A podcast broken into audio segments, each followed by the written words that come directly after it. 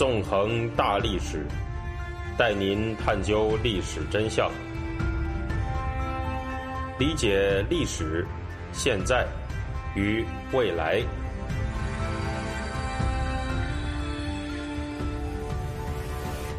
大家好，欢迎大家收听《纵横大历史》，我是主持人孙成。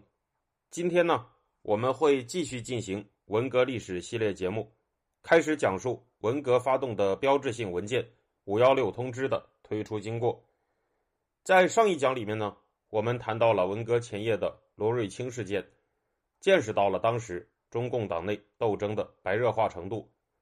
不过呀，和接下来将要发生的大风暴相比，罗瑞卿事件呢，也只能算是一场毛毛细雨罢了。在同时身为林彪的眼中钉和毛泽东发动文革的绊脚石的罗瑞卿被打倒以后，一场更加猛烈的政治清洗就接踵而来了。这场政治清洗其实呢，和文革的正式爆发同时展开，都发生在一场在历史上至关重要的会议上。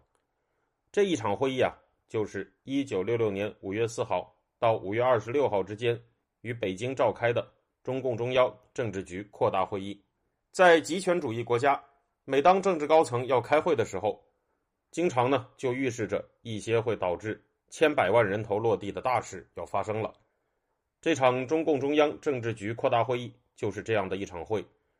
十分奇特的是呢，毛泽东本人非但没有亲自参加这场标志着文革正式爆发的会议，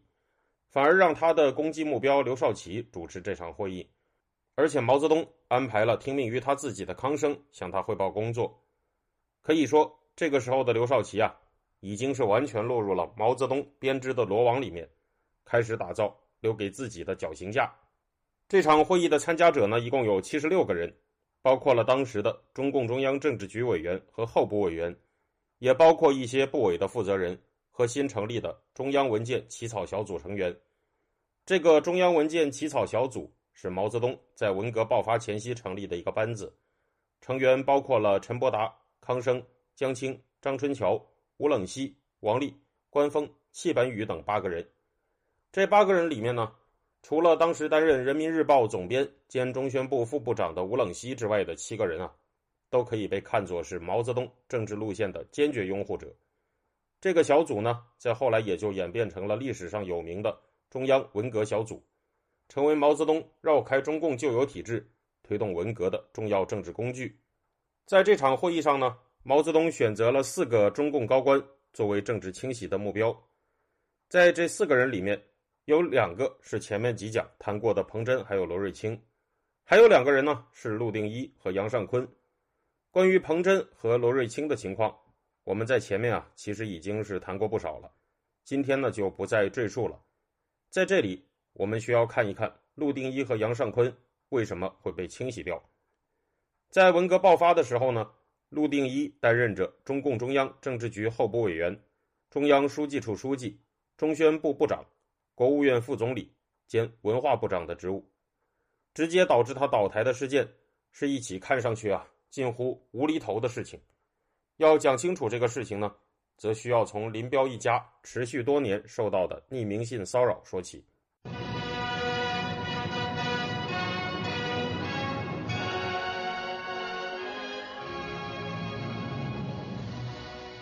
在文革前还有文革当中的政治斗争里面啊，林彪当然是一个相当心狠手辣的政治加害者。不过他同时呢也有着受害的经历。其实，在中共残酷无情的政治内斗里面，可以说绝大部分人啊本来就同时拥有着加害者还有受害者的身份，也都拥有长期和被自己迫害的人以及迫害自己的人共事的经历。从一九六零年到一九六六年年初。林彪一家曾经先后收到过几十封匿名信，这些匿名信的内容呢，有的可以说是用不堪入目来形容，也给林彪一家的生活带来了很大的困扰，甚至啊，搞得他们家庭内部鸡飞狗跳。那么这些信的内容是什么呢？这些署名为基督山的匿名信，对林彪的妻子叶群，还有林彪的女儿林豆豆之间的关系进行了非常大力的挑拨。其中的内容啊，包括说林豆豆不是林彪的孩子，说林豆豆呢长得像刘少奇，说叶群在延安的时候，曾经是当时共产党的知识分子王石卫的情妇。这个王石卫呢，曾经因为在延安整风的时候，批评延安这个中共所谓的革命圣地，结果遭到了非常残酷的政治打击，最后被秘密处死。关于他的故事，也不是我们这个系列的重点，这里就不进行过多的讲解了。让林彪一家非常难受的是呢，这些匿名信一直不断的寄到他们家。不管他们走到什么地方啊，都可谓是阴魂不散。因为这些信件，林豆豆呢曾经怀疑过自己的身世，也因此和他的母亲叶群吵闹了很多次，逼得叶群啊不得不找当时的马夫还有警卫员证明自己的所谓清白。这个匿名的寄信的人呢，除了骚扰林彪一家以外，也给别人寄信，其中啊有不少十分恶毒的话，比如说呢，在一九六六年一月二十六号。当时的上海市长曹迪秋就收到了这个匿名人的一封信，其中呢用一首从一到十的数字打油诗，对林彪一家，尤其是林彪本人进行了非常粗俗的攻击。这首诗呢说了什么呢？他的用词十分的粗俗啊，我读给大家听一下，叫“搂了一个骚婆子，生了两个兔崽子，封官进爵升三级，中年四季怕照光，五官不正双眉倒。”六神无主乱当朝，七窍生烟抽鸦片，拔光了头上毛，机关算尽九头鸟，十殿阎王把贴招。这首打油诗的第一句“搂了一个骚婆子，生了两个兔崽子”，指的就是林彪和叶群，以及他们的儿子林立果，还有女儿林豆豆。所谓“封官进爵升三级”，指林彪在当时因为跟毛泽东结盟而陡然上升的政治地位。中年四季怕光照，实际上呢也是在骂林彪。由于林彪啊曾因为战争中受的伤，患有植物神经紊乱症，因此呢长期有怕光、怕风、怕水的毛病。他的房间啊更是挂着足足三层窗帘，活像一个黑黢黢的山洞。至于五官不正双眉倒，六神无主乱当朝，则是从林彪的相貌特征开始黑起，一直黑到他的政治作为。七窍生烟抽鸦片一句呢，也不是空穴来风，因为尽管林彪这个人到底有没有鸦片瘾，目前还存在着很多观点，但确实颇有一些人士提出过林彪对毒品鸦片上瘾的说法。至于拔光了头上毛，则是拿林彪光头的特征进行挖苦。此外呢，身为湖北人的林彪，在这首诗里面还被“机关算尽九头鸟”这几个字进行了地域黑。因为俗语有云嘛，“天上九头鸟，地上湖北佬。”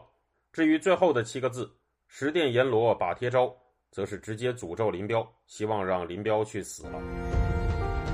听众朋友，您现在收听的是《回顾文革》系列节目，我是主持人孙成。您现在收听的是自由亚洲电台的《纵横大历史》栏目的《回顾文革》，我是主持人孙成，欢迎您继续收听。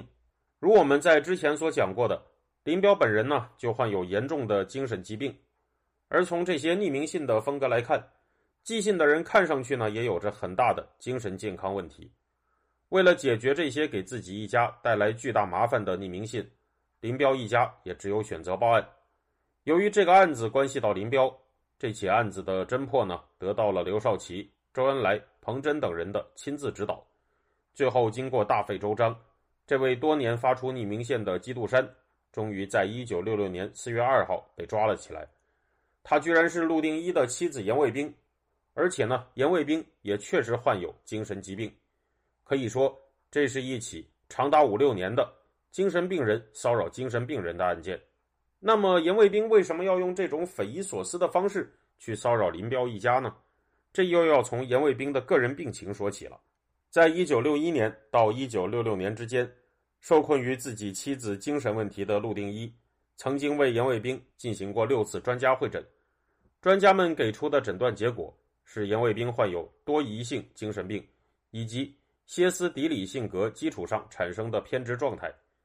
根据陆定一的说法，在一九五一到一九五二年间，中共发动的三反五反运动中，严卫兵曾经被打成中宣部内部的大老虎。遭到政治打击，从此以后呢，就得了精神病，经常跟陆丁一吵架。陆丁一也表示啊，严卫兵寄出的那些匿名信都是背着他写的，他一点也不知道。而且说严卫兵写匿名信的原因呢，是因为严卫兵患有精神疾病，把握不住自己。戚本禹的回忆录中呢，则是表示，他曾经从叶群那里看过严卫兵写的一些匿名信，那些信啊，按照戚本禹的说法，写的真是下流的不堪入目，有些词汇是从《金瓶梅》的未删本上抄来的，而且表示呢，叶群曾经亲口向他讲过一个故事。戚本禹的回忆录里面这样说道，我读给大家听。那时有个友谊商店，里面有专给副总理以上的中央首长供应特需商品的。有一天，叶群、严卫兵他们两个都去了友谊商店买特需商品，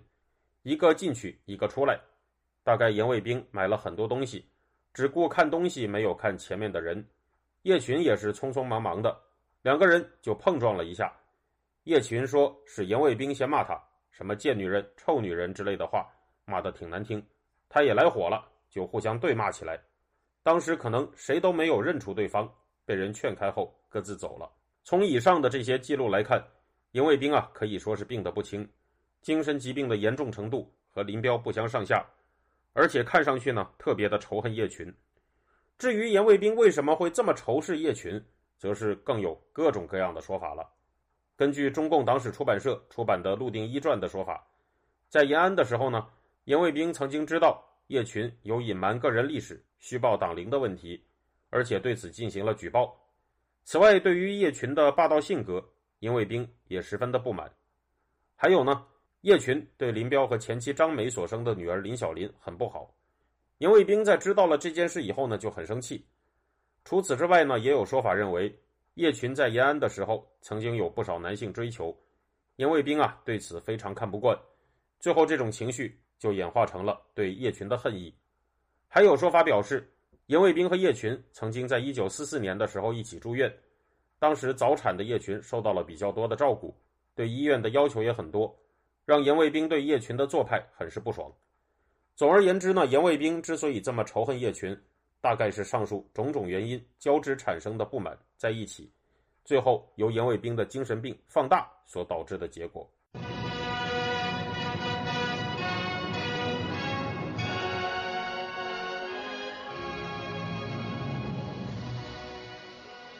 这样，在一九六六年的五月二十号，当那场标志着文革正式发动的中共中央政治局扩大会议开到一大半的时候，与会者们面前就出现了一份林彪手写的文件，内容是这样说的：“我读给大家听。我证明：一，叶群在我结婚时是纯洁的处女，婚后一贯正派；二，叶群和王石卫根本没恋爱过；三，老虎也就是林立果，豆豆。”是我和叶群的亲生子女。四，严卫兵的反革命信，所谈的一切全系造谣。落款：林彪，一九六六年五月十四日。根据王丽的回忆录，在与会者们看到这份文件以后呢，林彪还和陆定一进行了当面的对峙。由于陆定一表示自己不知道严卫兵写了那些匿名信，怒急攻心的林彪啊，就拍着桌子粗俗的破口大骂，说道。你们两口子天天在，能不知道吗？把会议开成了十足的闹剧。讲到这个地方啊，我可以说是连对严卫兵事件进行进一步评价的欲望和勇气都没有了，因为他实在是荒唐可笑的，让人无话可说，像极了一个拙劣的编剧写的莫名其妙的宫斗剧或者家庭伦理剧剧本。说实话，不少宫斗剧和家庭伦理剧啊，都要比这些真实发生过的历史。显得更加不荒诞，更加不可笑。对于这些中共高层在内斗当中展现出的粗俗、猥琐、疯狂和狗血，我只能说，我真的是无语了。I follow you，相信大家也是一样吧。不过呢，陆定一被选定为毛泽东的猎物，仅仅就是因为上面这些让人无语、莫名荒诞的破事吗？如果认为这就是全部原因，那当然是太简单了。感谢大家，这周就到这里。我们下周再见。